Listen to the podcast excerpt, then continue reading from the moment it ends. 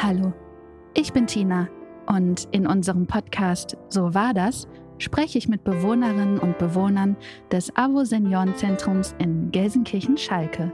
Heute mit Gitter 95. Einmal herausfinden, wie laut ich sprechen muss, damit Sie mich gut verstehen. So wie. Sie jetzt sprechen, so wie ich jetzt spreche? Mhm. Okay. Das ja, ich höre nicht gut, aber kann man nichts machen, wenn man 95 ist.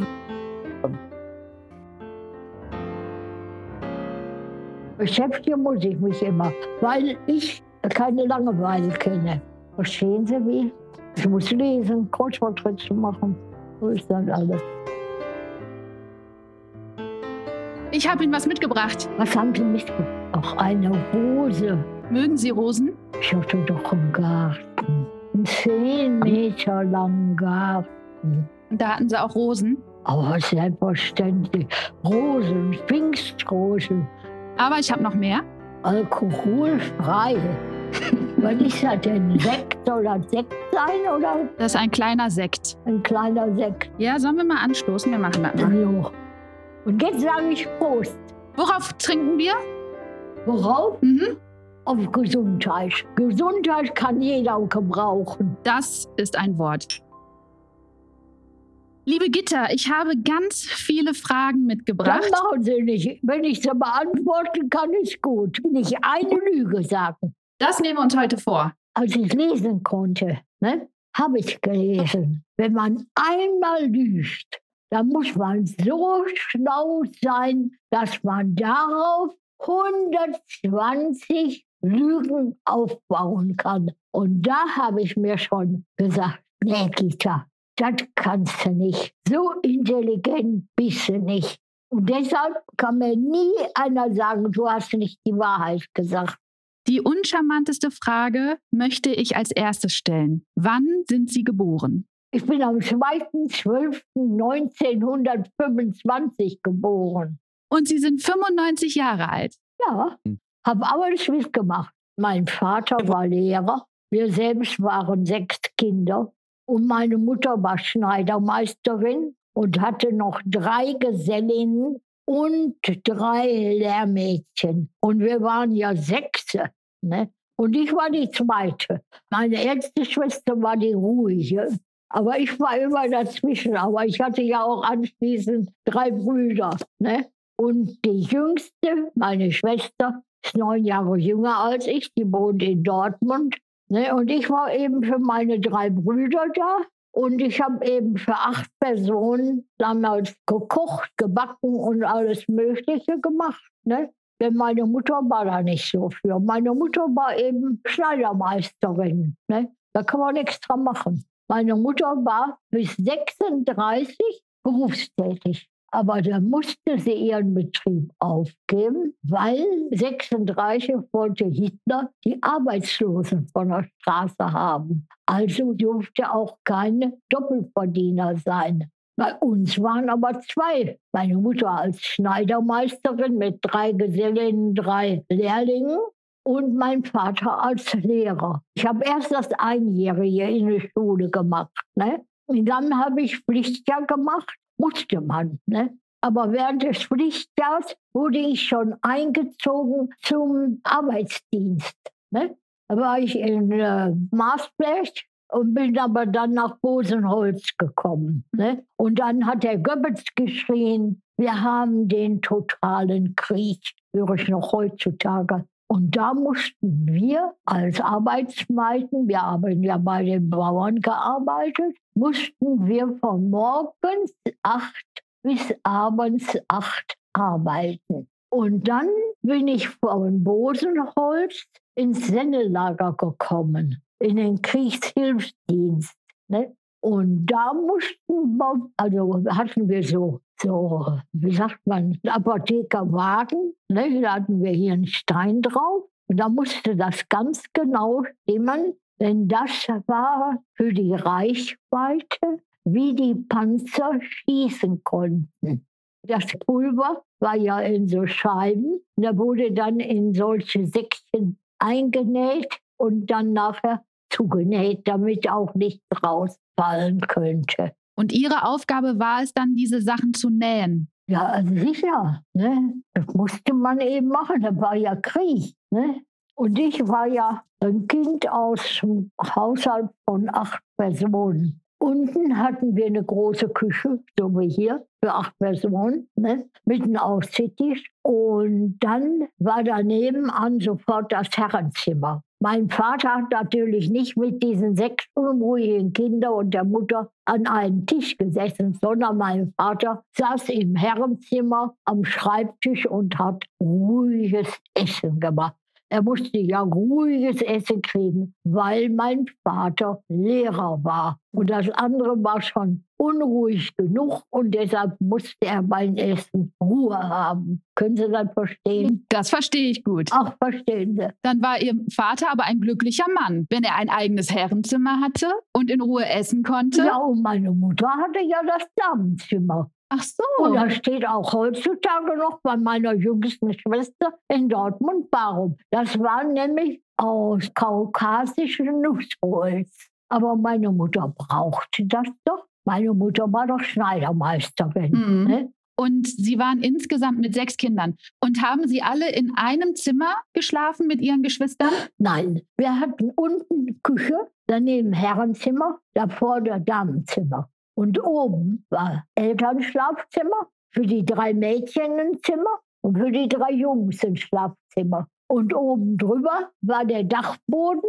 und den brauchten wir, damit wir nicht so viel Krach machten, wenn schlechtes Wetter war oder so. Ne? Bei Wetter waren wir ja im Garten. Ne? Und da hatte der äh, Schmiedemeister Fuchtmann so ein Gestell gebaut. Wissen Sie? Da oben waren zwei so Kringel drin, da man eine Schaukel dran hängen konnte. Und ein Kringel war dran, da waren, konnte man ein Seil dran hängen, dass man da rauf und runter klettern konnte. Aber an der Seite konnte man nochmal so eine Eisenstange festmachen an dem Gestell wo wir dann rumtouren konnten und Blödsinn machen konnten und so was. Ne? Gab es Rituale bei Ihnen in Ihrer Familie? Was heißt jetzt Rituale? Zum Beispiel, zum Beispiel morgens. Ne? Da haben wir als erstes mal gebetet. Ne? Mein Vater riss schon die Fenster auf, dass frische Luft aus dem Garten in den Dings kam. Ja, und dann, lieber Gott, mach mich fromm, dass ich in den Himmel komme. Ne? War Glaube für Ihre Familie und für Sie wichtig? Mein Vater war schließlich katholischer Volksschullehrer. Ne? Und das war damals nun so. Ja, und dann zum Mittagessen haben wir dann auch als erstes gebetet. Ja, und wenn wir abends ins Bett kamen, mussten wir ja wieder beten, dass wir eine gute Nacht hatten. Ne? So nimm denn meine Hände und führe mich durch das ganze Leben. Wir danken dir, danke schön. Ja, sehen Sie, das steckt immer noch drin und da kann ich auch nicht anders. Das mache ich auch heute noch. Da kann man nichts dran machen, obwohl ich schon 95 Jahre alt bin. Wie war Schule damals? Wie sah das aus? Meine Schule, mein Vater, ich habe es ja schon gesagt, war Volksschullehrer Mhm. an der alten Schule. Aber ich bin in eine Parkschule gekommen. Ne? Nicht in diese alte Schule, wo mein Vater unterrichtet hat. Ne? Wir haben erst auf der Tafel geschrieben. Ne? Und dann kam die Tafel weg. Ja, und dann hat das Fräulein Schmidt, obwohl das ja eine Kollegin von meinem Vater war, hat mir doch tatsächlich ein Zeugnis geschrieben. Brigitta bleibt mit ihrer Schrift nicht auf der Linie. Meine Mutter mit mir zum Augenarzt, deshalb trage ich eine Brille Ah, seit meinem ersten Schuljahr. Sie kriegen den ganzen, den ganzen Schmarren kriegen.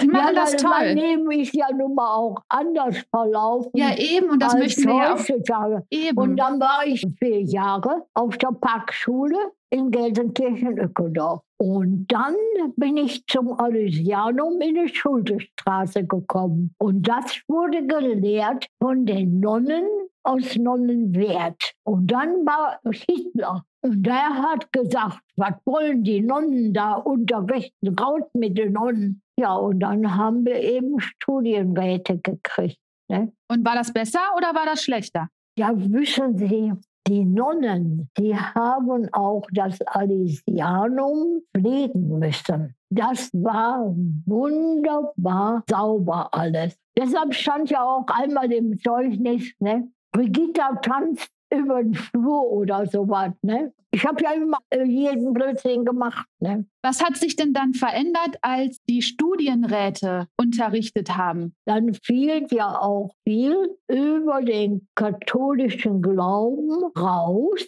Ne? Zweimal die Woche, morgens um 7 Uhr in der Kirche, das fiel ja weg. Ne? Und so haben wir eben die Studienräte gehabt. Ne? Ja, und dann wurden wir ein Lyzeum. Ist das und auch eine Schule? Bei mir sagt der Begriff nichts, deswegen frage ich. Lyzeum? Wie sagte man denn bei unseren Jungs? Ach, die, das war Gymnasium. Ah, okay. Meine Brüder waren Gymnasium und wir mhm. waren Lyzeum. Da war eben, wir waren Mädchen und die Jungs, meine Brüder waren Gymnasium. Ne? Ja, und dann habe ich mein Einjähriges gemacht. Ne? Also sechs, nach sechs Klassen hatte man das Einjährige. Und dann bin ich abgegangen und dann wollte ich Chemie werden. Ich wollte nach Sonthofen, da war so eine Schule. Ne? Da wollte ich dann äh, studieren. Aber dann ist dann alle nachher nichts geworden. Tja, da war der Krieg zu Ende. Ne? Woran haben Sie denn gemerkt, dass der Krieg zu Ende war? Wir waren ja im Arbeitsdienst, habe ich ja schon gesagt. Ne? Und dann war ich in der Senne zum Kriegshilfsdienst. Und ich bin ja so neugierig. Ne? Da bin ich da durch die Straße mal abends so gehüpft. Ne? Und da höre ich dann, dass die Amerikaner schon vor Marburg stehen. Das vergesse ich nie. Ne? Da habe ich gedacht, dann sind sie auch ein, zwei, drei hier. Ne? Und ins Industriegebiet konnte ich jetzt auch nicht, ne? weil die Engländer und die Amerikaner, die haben das Industriegebiet immer mit Bomben beworfen, haben erst so helle Fackeln runtergeschickt, damit sie das sehen konnten. Wir waren nun mal im Industriegebiet und wir wohnten ja so nah auch an der Eisenwerke. Ne? Und dann, als wir Karfreitag 45 auf der Landstraße geschickt wurden, ne, war morgens so ein Krach. Ne? Da konnten wir, wie die amerikanischen Soldaten, oben auf ihren Panzer standen ne, und fuhren dann durch Ölte durch. Ne? Und dann war der Krieg vorbei. Der Krieg war vorbei. Ne? Aber wir waren ganz, ganz arme Menschen. Ich war ohne Heimat, ohne alles. Sie müssen bedenken, wir waren sechs Kinder. Meine Schwester musste in Gelsenkirchen bleiben. Da hatte ich bei der GAB gearbeitet. Ne? Gelsenkirchener Bergwerksgesellschaft war das. Ne? Und meine Mutter, weil das Gymnasium, also wo die Jungs waren, ne? Mhm. Die sind von der Schule evakuiert worden wegen der Bomben ne, nach Schiersee. Und weil meine Mutter ja ihre Söhne nicht alleine lassen wollte, ne, und ich war ja im Arbeitsdienst, meine Schwester bei der GAB, ist meine Mutter dann nach Nandelstadt gegangen, damit sie in der Nähe von ihren Söhnen war. Und Ihr Vater war die ganze Zeit in Gelsenkirchen? Mein Vater war Maat, wurde noch eingezogen, nein, umgekehrt. Die gingen ja runter nach Salzburg. Ne? Und da hat mein Vater in Salzburg auf Mönchsberg Schule abgehalten als Lehrer. Und dann wollten ja die Österreicher die Deutschen nicht haben. Ne? Also musste mein Vater weg und dann ist mein Vater von Österreich nach oben nach Pillau gekommen. Und so wurde mein Vater dann, weil er Unteroffizier war, als Maat nach Pillau. Ne? Das heißt, Sie waren voneinander alle auch getrennt? Das ging ja nicht anders. Hier war der Krieg. Haben Sie auch eine Familie gegründet? Ja, ich habe aber meine Mutter zehn Jahre bettlägerig gepflegt habe bei Gelsenwasser gearbeitet. Also das hieß allerdings damals Wasserweg für das nördlich-westfälische Kohlenrevier und war dann nachher Gelsenwasser AG. Ja, und da bin ich bis, bis Sekretärin gewesen. Ne? Aber ich war ja immer neugierig. Ne? Sie müssen bedenken, ich habe zweimal die Hurtiglinie gemacht. Ne? Kennen Sie nicht die Nein. Hurtiglinie? Nein. Die Hurtiglinie, die geht von Bergen, Norwegen, über die, äh, eine wunderschöne Reise. Habe ich zweimal gemacht. Ne? Ja, sehen Sie. Und so war ich dann schon bis Hammerfest. Kirkenes oben im Norden. Und zum, zum Polarkreis so eine Reise gemacht. Ne? Und da war das Polarleuchten. Und kennen Sie Polarleuchten? Mhm. Waren Sie schon mal da? Nein, leider noch nicht. Aber das ist nicht so, wie das im Fernsehen gezeigt wird. Ne? Da kommen vom Polar die Winde rüber. Und die Sonne, die Erde ist rund, die Sonne kommt jetzt von hier und leuchtet jetzt da oben diese Winde an. Ne? Und dann ist das das Polarlicht. Mhm. Sie, das habe ich alle schon mitgemacht. Sie sind gerne gereist. Ich habe die Welt kennengelernt. Ja, Was ist das Schönste, was Sie gesehen haben auf der Welt? Das kann man nicht sagen. Es war alles interessant. Zum Beispiel, ich bin über die Weltreise gekommen und da habe ich da Madeira kennengelernt, habe ich Neuseeland kennengelernt und war dann in Australien, in Sydney, an den Asia Rocks vorbei, nach Perth und von Perth nach Los Angeles. Und äh, von Los Angeles ging um die Zeit keine Sache nach Deutschland. Da bin ich nach San Francisco gekommen und dann bis Frankfurt. Ne? Diese Reise von Merlina bis Frankfurt am Main. Und dann wieder zurück nach Gelsenkirchen. Das heißt, Ihre Heimat ist dann auch Gelsenkirchen geblieben. Ja, Hier haben Sie dann eine Familie gegründet, Sie haben geheiratet. meine Familie.